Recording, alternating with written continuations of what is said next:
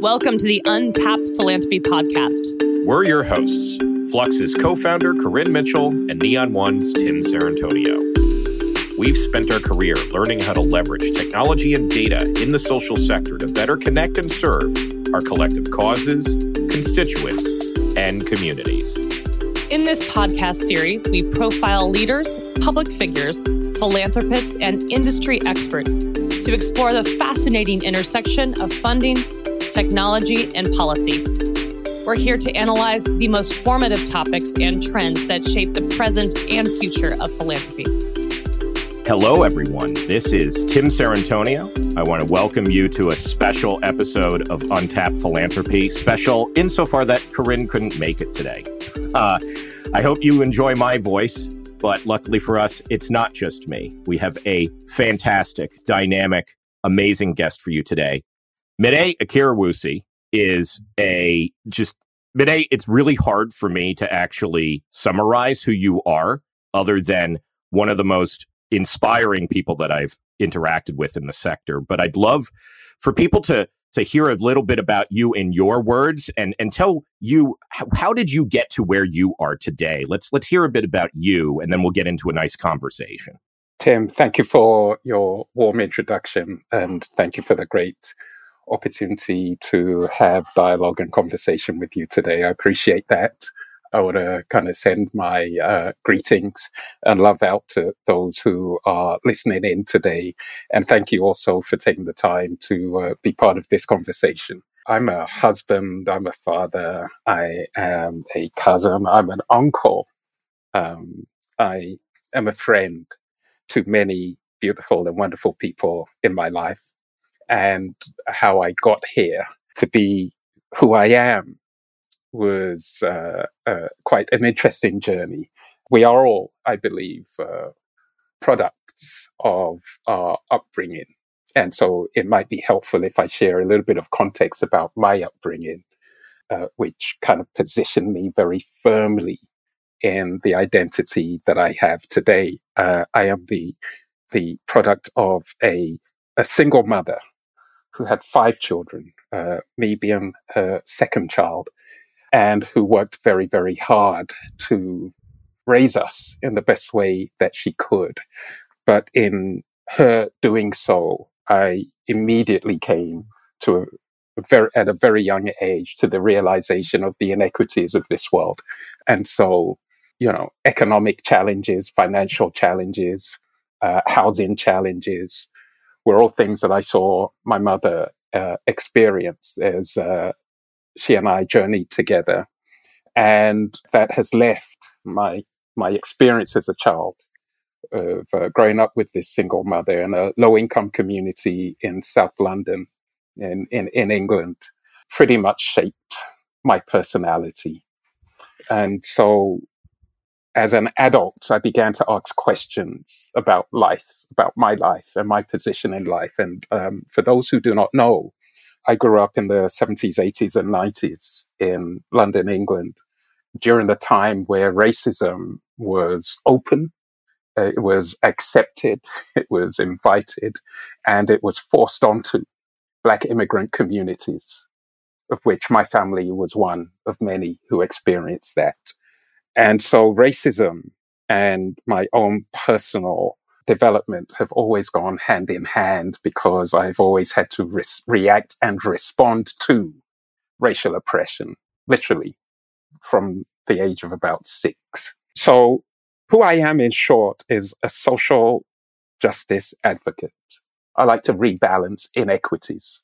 That's what I'm passionate about. And I like to be a voice.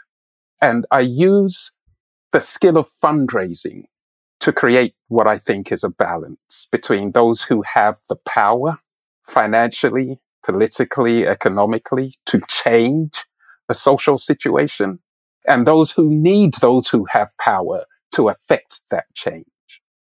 And so I've always found myself in the center as a fundraiser, talking with people who have extreme wealth on behalf of people who need some of that wealth and some of that power to be flowed their way. I mean, that's a there is so much to unpack. it's so so. This is why I'm so excited to talk with you. Um, and and I want to thank you for for kind of sharing that and and giving that space to also reflect on that type of of reasoning and core why of what we do. I I find that very close to my heart too. Before we start to unpack this from your world and kind of the ways that you've navigated the philanthropy space, as especially maybe we can go back to the time with your your mother growing up and things like that or or however you've reflected on this in career is there a moment that stands out to you as as just kind of a crystallization of the core goodness of when we talk about philanthropy generosity is there a moment that seems almost magical in your memory that sticks with you even today yeah, there, there, thank you for asking that question because there are two crystallized moments for me. Love it.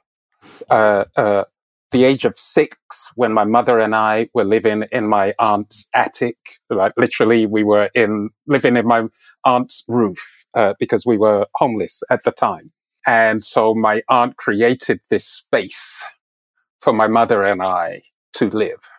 And I remember from the age of six, just kind of thinking, this is a really cool space. But I knew also that it was not a normal space. It wasn't a space that many kids my age occupied, physically speaking, and mm. even psychologically speaking, mm-hmm. to live in an attic. Right. So, so I knew there was an extreme at that point. Fast forward four years later. So at the age of 10, my mother actually lands her own property. And uh, for those who are in the UK, we, we, we essentially were given a rental property from the council. We would call it the council. I think if you were in New York, you might call it the project. Mm-hmm. uh, and so we dwelled in that space, but it was, we felt as though it was ours. And it was three bedrooms now, not an attic that my mother and I had to share. And the paradigm shift for me was how my mother then opened up a three bedroom home to others to dwell, just as my aunt opened up her attic mm. for us to dwell. And I thought about that as one of the most powerful continuums in my life. My mother being a beneficiary of my aunt and then my mother being a benefactor to others who are also homeless. That, I mean, that's such a powerful, and I definitely want to hear about the other one too, but just to reflect on how, as a mindset, to say immediately, how can I help others? Yeah. Instead of, this is mine. That's right. Like, is so culturally impactful at an early age. So, so thank you for sharing that. What's the other one? The other one is really quite, it's quite interesting because apart from the three bedrooms, we didn't have much else. We didn't have a car. We didn't have kind of luxury items. The one thing I remember about growing up was that I was never hungry, never went without food. And, and, you know, I reflect on that even till today. I'm almost 53 years old. I reflect on the fact that I have never experienced hunger. And though I have experienced kind of like, you know, financial and economic need, mm-hmm. it has never been to the extreme of not having food in the fridge. So mm-hmm. for me, not having the clothes that I would want, not having a bike, not having computer games and consoles, not having, you know, all those things that 10 year old kids kind of uh, hanker and crave after, materially speaking, was obviously a kind of, you know, left me with a bit of a sense of loss, but I knew why. It was because we couldn't afford those things. But even though we couldn't afford those things, I could still eat. you know, there, there, mm. there's something for me quite magical about that, quite fascinating. That here is my mother renting out or giving out for free, actually, rooms in her home when she doesn't have much herself but still keeping things going at the same time. I think that's so beautiful. And I know you and I, in other previous conversations, not recorded for a podcast, have talked about the power of food in mm. of itself. Maybe that's a different podcast episode, but I think that that it's really interesting to tie back kind of those core safety yeah elements. That was it. I, I think you hit the nail on the head, uh, Tim. I always felt safe. Yeah. At home, even though home was for me a place where financially we weren't in good shape. So let's let's start to to draw that into the current work that you're doing. And maybe maybe we could kind of extend that out in terms of that that the safety that people can feel and you've been at the forefront of some really exciting initiatives. You actually at the time of this recording have just wrapped going into your third year if, if I'm correct around the Giving Black conference.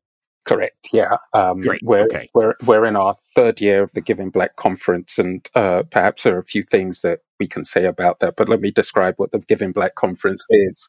Yeah, let's let's start with there because it's it's just like we'll use that as an entry point, but maybe we could use that as a broader conversation about black philanthropy as a whole. But I think like this is such a unique event in our sector. If you could tell people about that, for sure, uh, the Giving Black conference is a community it is a place of convergence for all people who want to know, contribute, who are already involved and engaged in any form of philanthropy in the global Black community.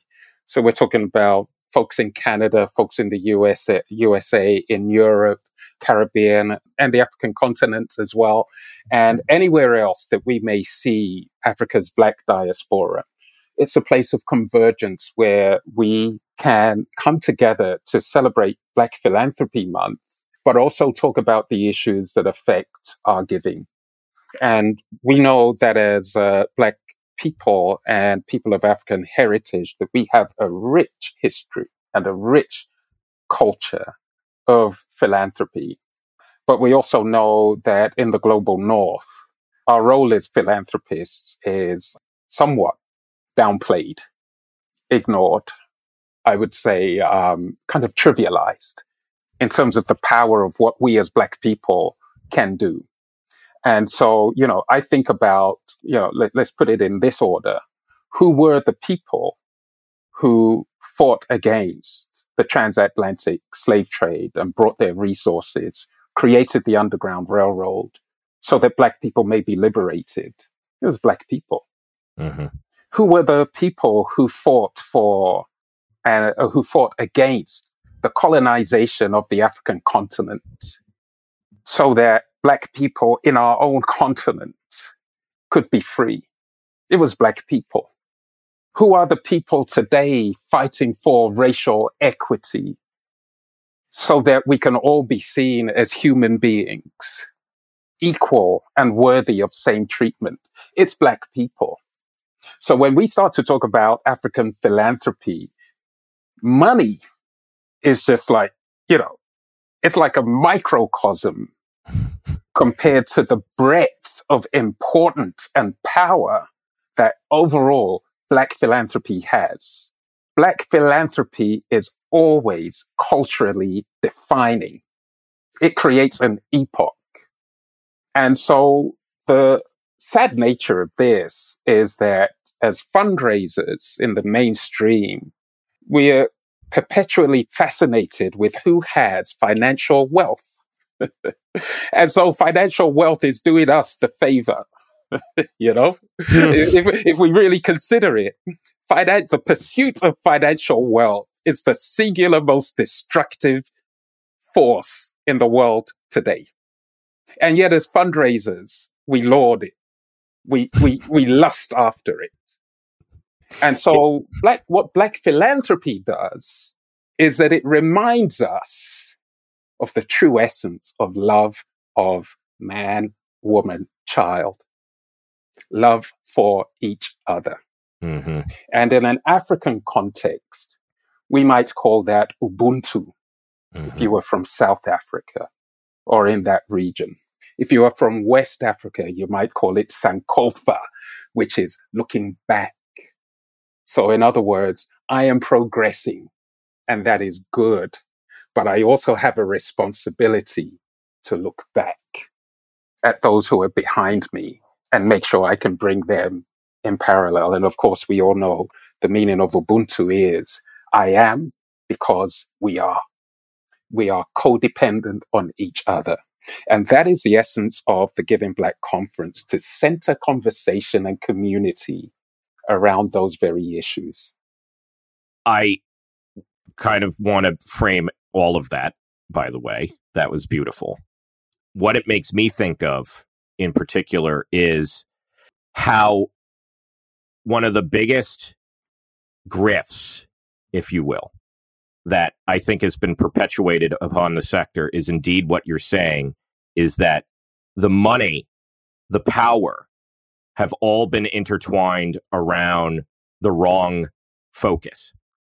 And where, especially uh, coming out of the United States, because you're in Canada now, but there's still definite cultural elements in the the kind of the hegemonic culture of like you know kind of the white supremacy that can drive a lot of unnecessary damage in our world.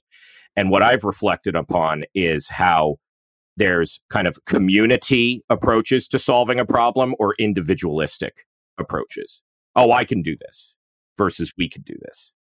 And i feel that the money inherently and we've learned this through through people like Edgar Villanueva, money's existed before capitalism.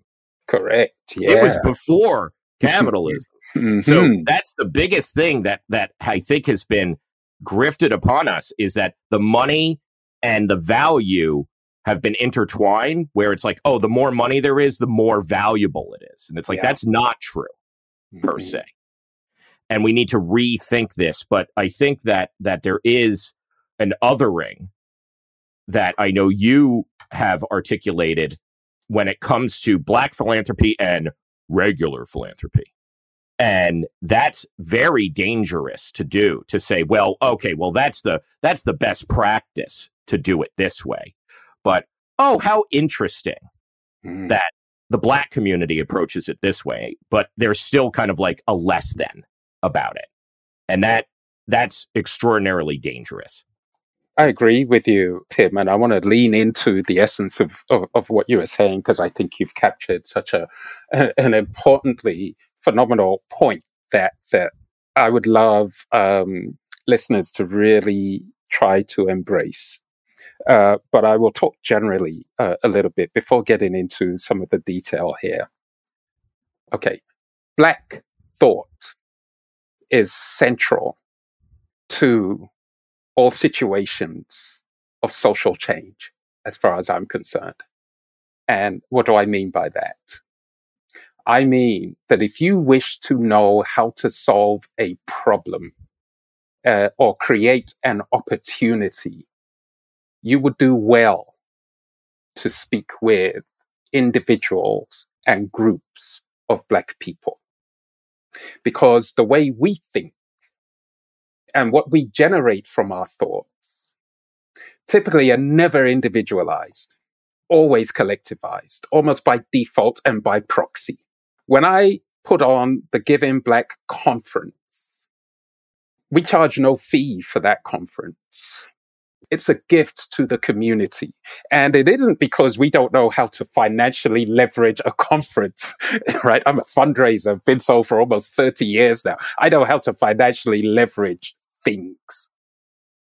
But the essence is that I'm thinking in terms of community and I want global community to be part of this. So it requires an understanding of what enhances the coming together of people who are in several different countries around the world. Mm-hmm.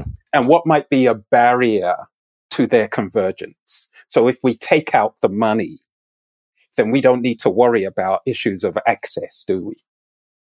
I want to bring up something that that reminded me about. There was a gentleman, he had put on a Latino conference in California and and had actually written about it and posted, I think, on the uh, it was some sort of face or LinkedIn group about the conference. It was an article that says, "Look, we're going to create this accessible conference for Latino fundraisers. And they're not going to, like, they're going to charge like very, very little money.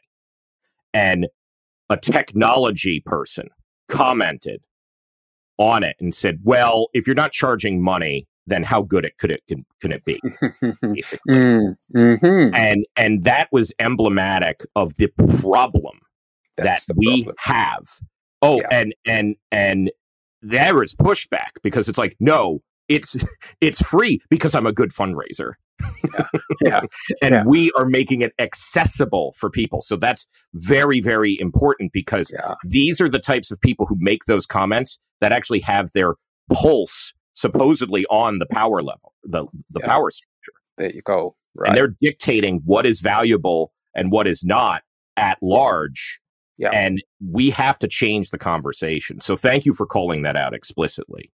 Yeah, thank you. I mean, you know, the the assumption that something has value only if it can be monetized, Mm-hmm. I find to be perverse. Yes. Right? Let, let, us think about the most important things in our lives. I, I'm going to put my children and uh, my wife uh, as as and, and, and, my, and my, my my mother and my family. Let's let's let's say that the best relationships, the most effective love, the best best meals, time together that we have had. Just imagine if I kind of say, well, folks, uh, before we gather together, I'll need you each to pay me a hundred dollars for the experience. Yeah. it kind of deflates the whole thing, right? And so, you know, there is a place for money. Don't get me wrong, but not everything needs to be monetized. And, and so this is what we're talking about with black philanthropy. Typically, when you are in any country in the global north, because of systemic, systemic oppression towards black people, you will find us in communities that are less served by transport, health, education, employment, all of those important issues that are linked to our survival. And so fundraisers will naturally look at our communities and say, well, there is no money there. Therefore, there can be nothing dynamic, nothing creative, nothing useful. No thought can come from that because it is not financially strong. That's perverse. And that's my point about the power of black thought. That actually it's just different ways of thinking and viewing our world. And, and it is not dominated by, in my experience at least, of African and black philanthropy, how much money we have. It's dominated by how much love we can share, how we build community, how we take care of each other, how we laugh, how we sing, how we dance, how we build culture, how we bond. I could go on, right? Those are the valuable things in life. And then money is layered on top of that as an enabler of some of those things. I kind of want to shift gears slightly to get into kind of a flow that if if you'll indulge me to go through which is almost like go through the valley of death toward Mhm. the promised land. And what I mean by that is that one of the reasons that I was excited but also thought it was in, imperative to have you on the podcast is that there's a situation that you've been at the, the kind of the center of in many ways at the AFP Toronto chapter. And I want to talk a bit about that, give you some time to talk about that. But then that doesn't define you. No. And if you look at social media, it's very easy for people to go, oh, that's the only thing that that guy's going to talk about. And that's wrong. And so I want to make sure that we end on what is the future going to look like by embracing the mindset that you're talking about? Because I'm in. Yeah. Yeah. That's Thank my world too. Yeah. Yeah. Absolutely. We have And- to talk about what are the stakes here. That's why I want to talk about AFP Toronto. What are the stakes by not addressing this? So, this is an audience that I'm going to be upfront probably is not acclimated at all to the situation. So, in a way, like, what's the too long didn't read of of what you've been going through for unfortunately kind of a long time now? Goodness. Um, let me start at let me start at the end because this is a big one, Tim. This is a It big is. one. Let me It is. start at the end. And We're getting to- into it. We're getting yeah, into it. oh, listen, you know, nothing's off the table, as I like to say. all. This is this is what untapped philanthropy for, folks. So This is- ahead, it was a slow build up to this.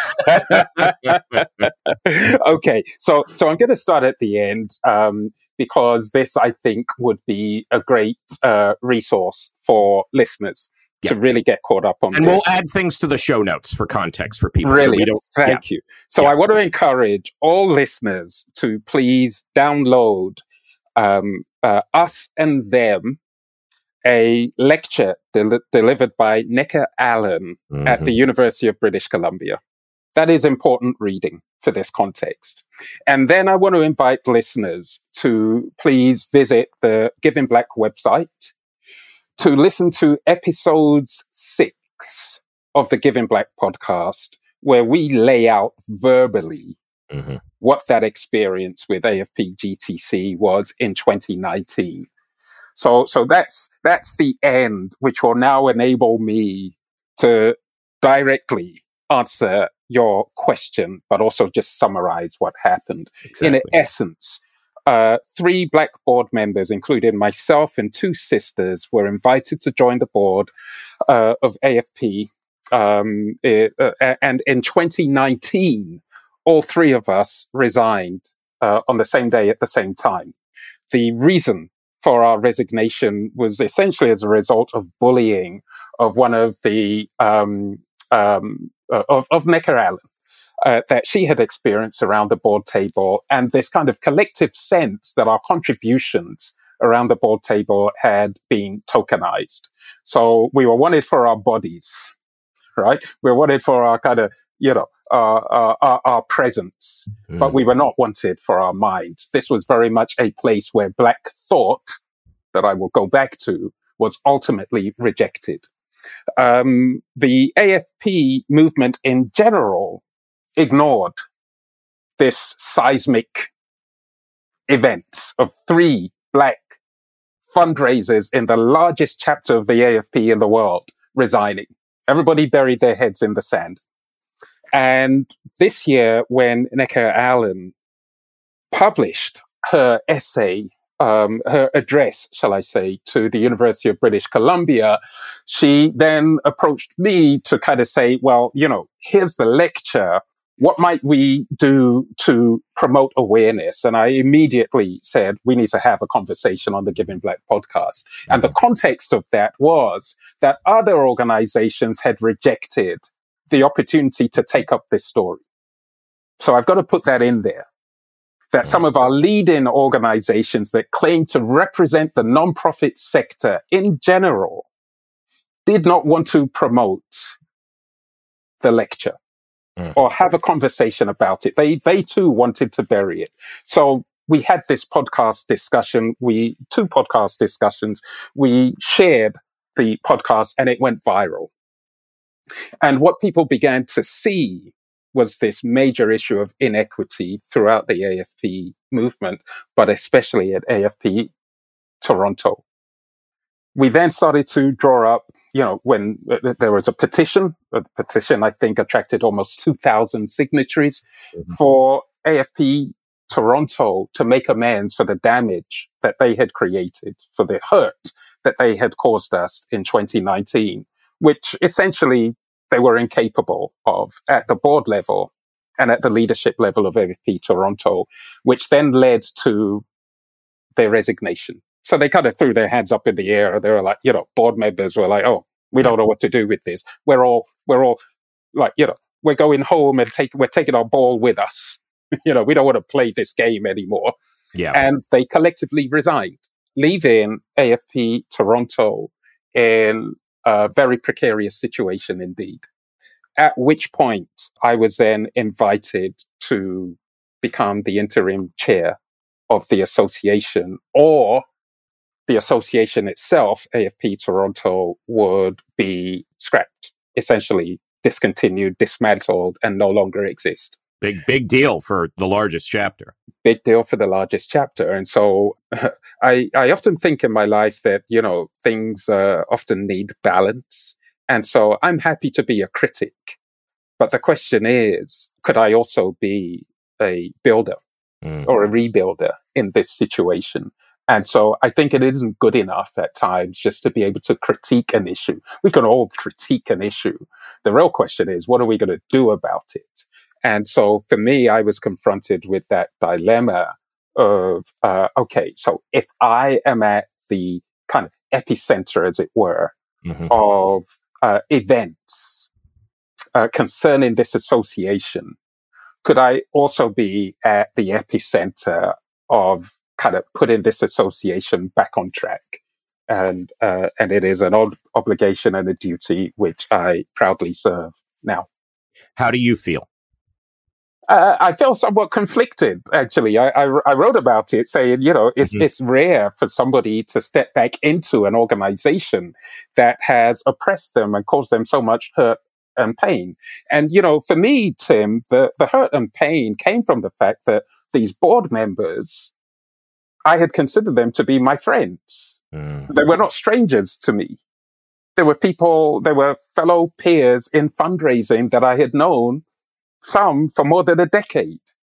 And so I, I felt disappointed by the fact that they could not support me and my two sisters who had resigned.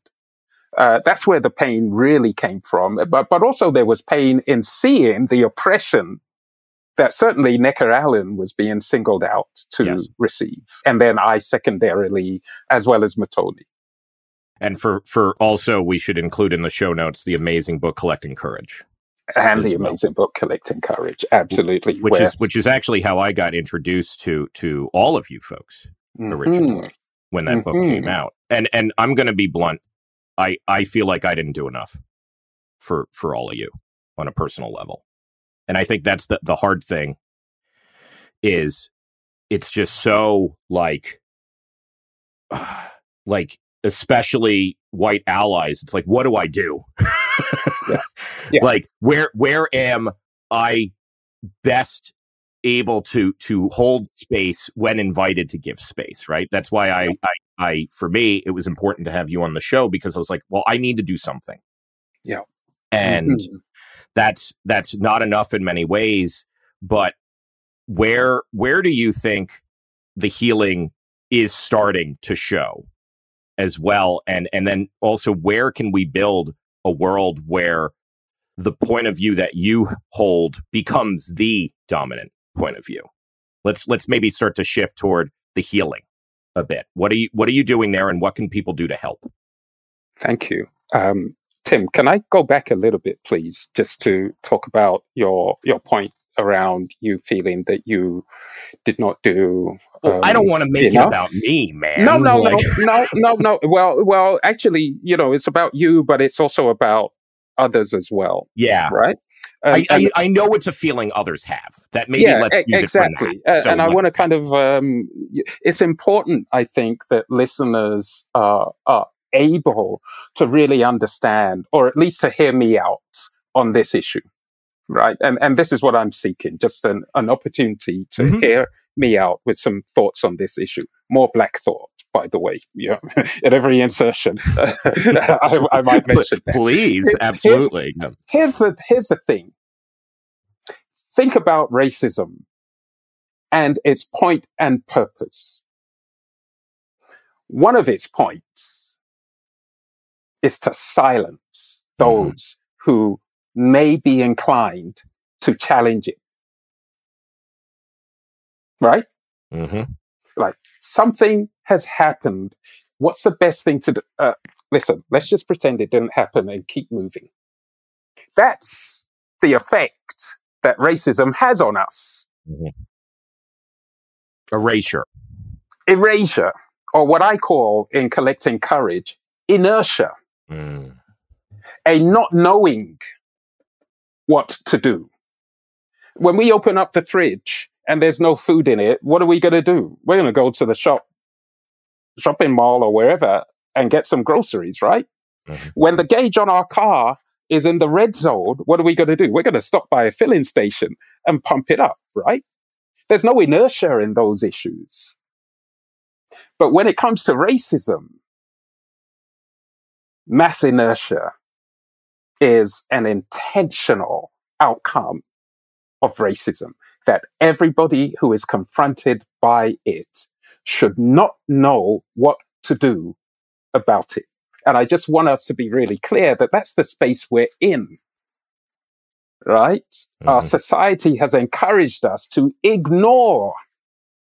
And even now in the USA, contextual to your politics, politicians are saying not only do we ignore, but we erase, to your point, any commentary about the Black experience or about Black thought. That's the purpose of racism. And so we all need to know that, Tim, that you are not alone in thinking that, oh, I could have done more, but at the time I did, I may not have known what to. That's just the impact of racism on Tim. Mm-hmm. Do you get what I mean?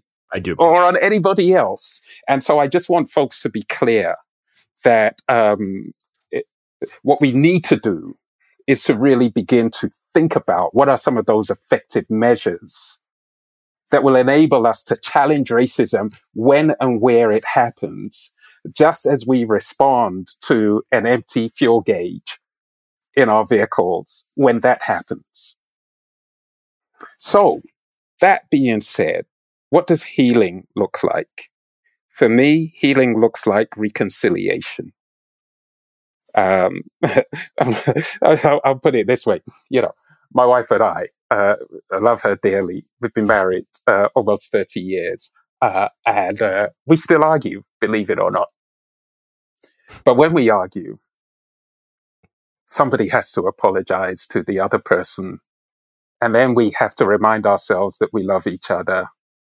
And then we take actions to prevent such an argument happening again. Mm-hmm. That for me is the ultimate definition of reconciliation. An acknowledgement that wrong has been done, mm-hmm. an effort to right that wrong, and a commitment to walk a different path going forward. That's, that actually reminds me of right before I got married. I was at a movie showing of some terrible movie that the actor Nick Offerman had put on. I don't even remember the movie. I watched it; was unforgettable. But he was there, and I loved him from Parks and Recreation. Right, mm-hmm. Ron Swanson himself was there, and so I actually raised my hand. I said, "I'm about to get married. My wife's in the audience right here. Do you have any advice for us?" And it was pretty much that. It was be able to know when you're an asshole. Yeah, was what he said. so, absolutely. I, I think, and I think that goes back to what we were just talking about. The other thing that inertia or in inertia does is freezes you into perfectionism. Mm-hmm. If I do it this way and I screw up, I'll get fired. Yeah. That's yeah. that's what is the also the underlying thing for a lot of this that driving people's fear is that economic insecurity of like I screwed up. And what I am starting to see from a healing standpoint is there's more individuals and organizations and leaders who understand it's okay to fail and it's okay to fail, especially when it comes to equity and justice. Yeah. As long as we're heading toward the right direction. So, of course, let me hand it back to you. But I wanted to share at least that funny story from Ron Swanson. Uh, beautiful, beautiful uh, analogy and funny story indeed. And um, I also uh, you, you you have some nuggets here, Tim, that I'm just uh, really kind of uh, uh, I really want to kind of also lean in and try mm-hmm. and unpick. And and so we have two worlds as I see it. We have the uh, the world of equity and fairness, and then we have the world of money making.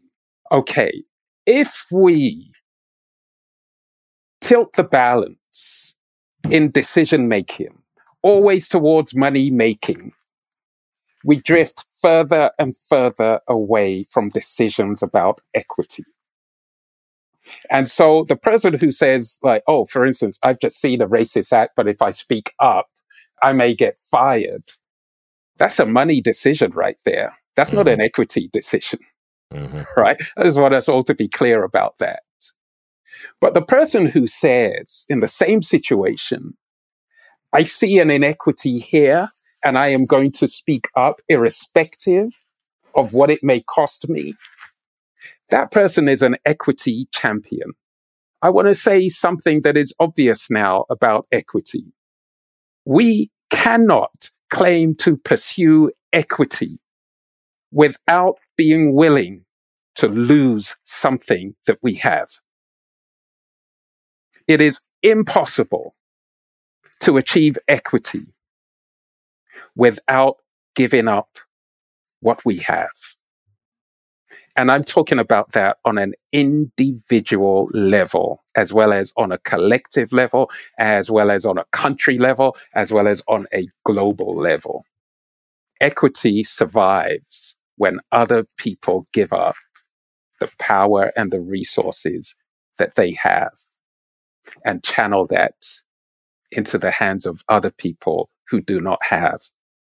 I I honestly can't think of a better like summation of the conversation too. Um, yeah. We're gonna because I, I I could talk to you all day, and we even talked about that, but but we have to make sure that our friends Sean and Nate are able to do their job. So, uh, big up Sean and Nate for being so patient with us. so, one one final thing that I'll ask you, and then I have some rapid fire questions for you. Yeah. Is there anything that I haven't asked you that you want to talk about today?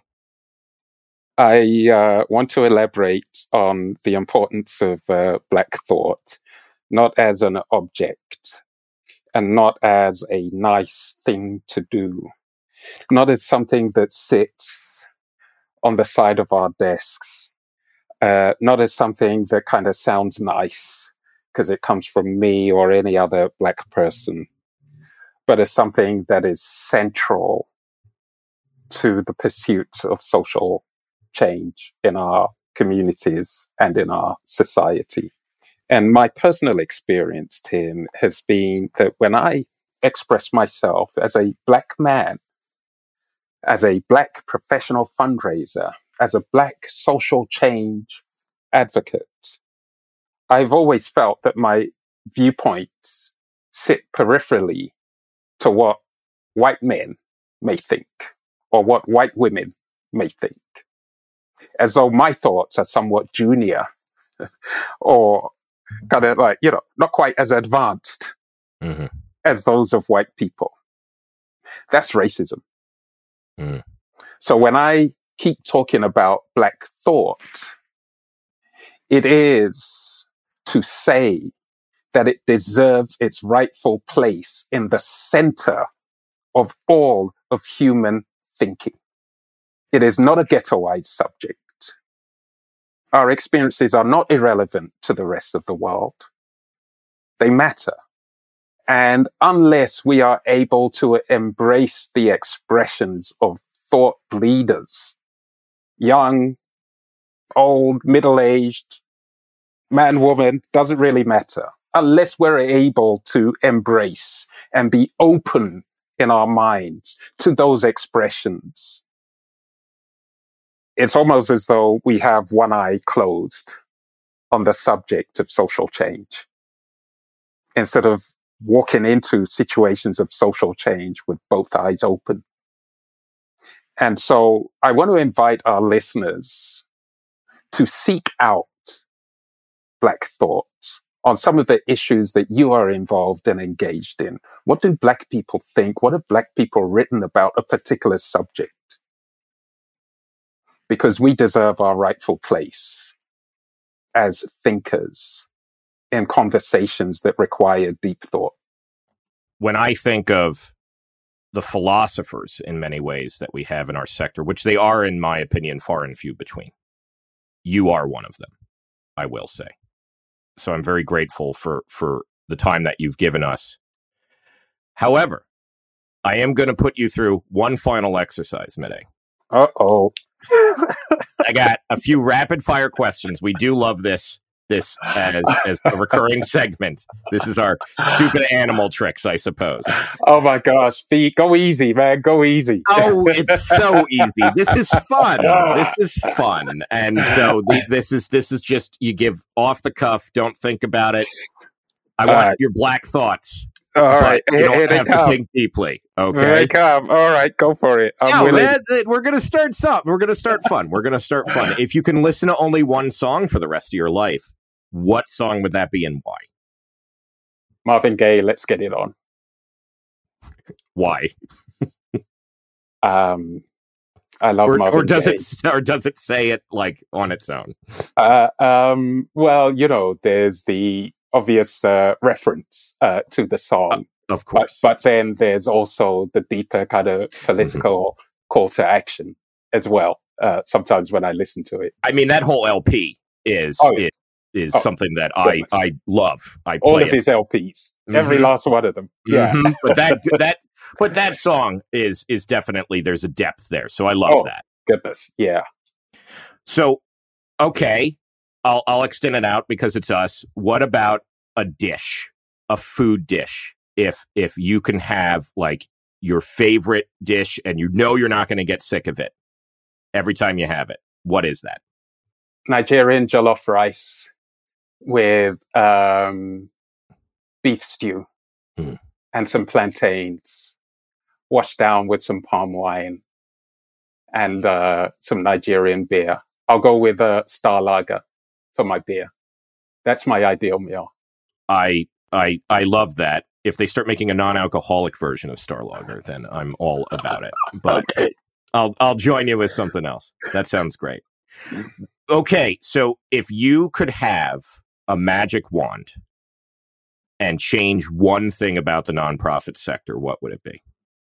That more money comes into the sector to pursue the important work that we need so that we can have the important people doing that work and creating the important change that needs to occur. So on that note, and the final question of our time together today. What do you hope your legacy is to future generations? Gosh, beautiful question. Um, just that I hope I've set a good example of what it means to pursue your values, to take risks, to speak when uh, your voice is needed, to love and to care for those who are in this community, and to challenge others who I feel um, are, uh, ought to do better, ought to do more. I think that's it. I think that's it. Mide. This is this is one for the books, folks. Check the show notes on this one. You can learn a lot. We're going to make sure that this is chock full of of follow up information. We're going to heavily uh, encourage you to do that. Mide, any final words for us before we sign off today? I want to wish everybody, uh, well, first of all, I want to thank you, Tim. I want to thank uh, the production team uh, on this phenomenal conversation. By far, it's probably the conversation of the month for me. Oh, so thank you. It's beautiful. I love it. Um, uh, and uh, I, I, I just wish everybody success in pursuing their change journey on a personal level, on a collective level, and on a cause level as well. Um, and and I'm always happy to be an ally and uh, help uh, to anybody who needs uh, support in changing our world for the better. Well, thank you for joining us. Folks, check the show notes and we'll see you next episode. Thanks again for listening to Untapped Philanthropy today. You can listen and download our episodes at Apple Podcasts, Stitcher, Spotify, and of course directly from our website at fluxx.io. That's F L U X X.io.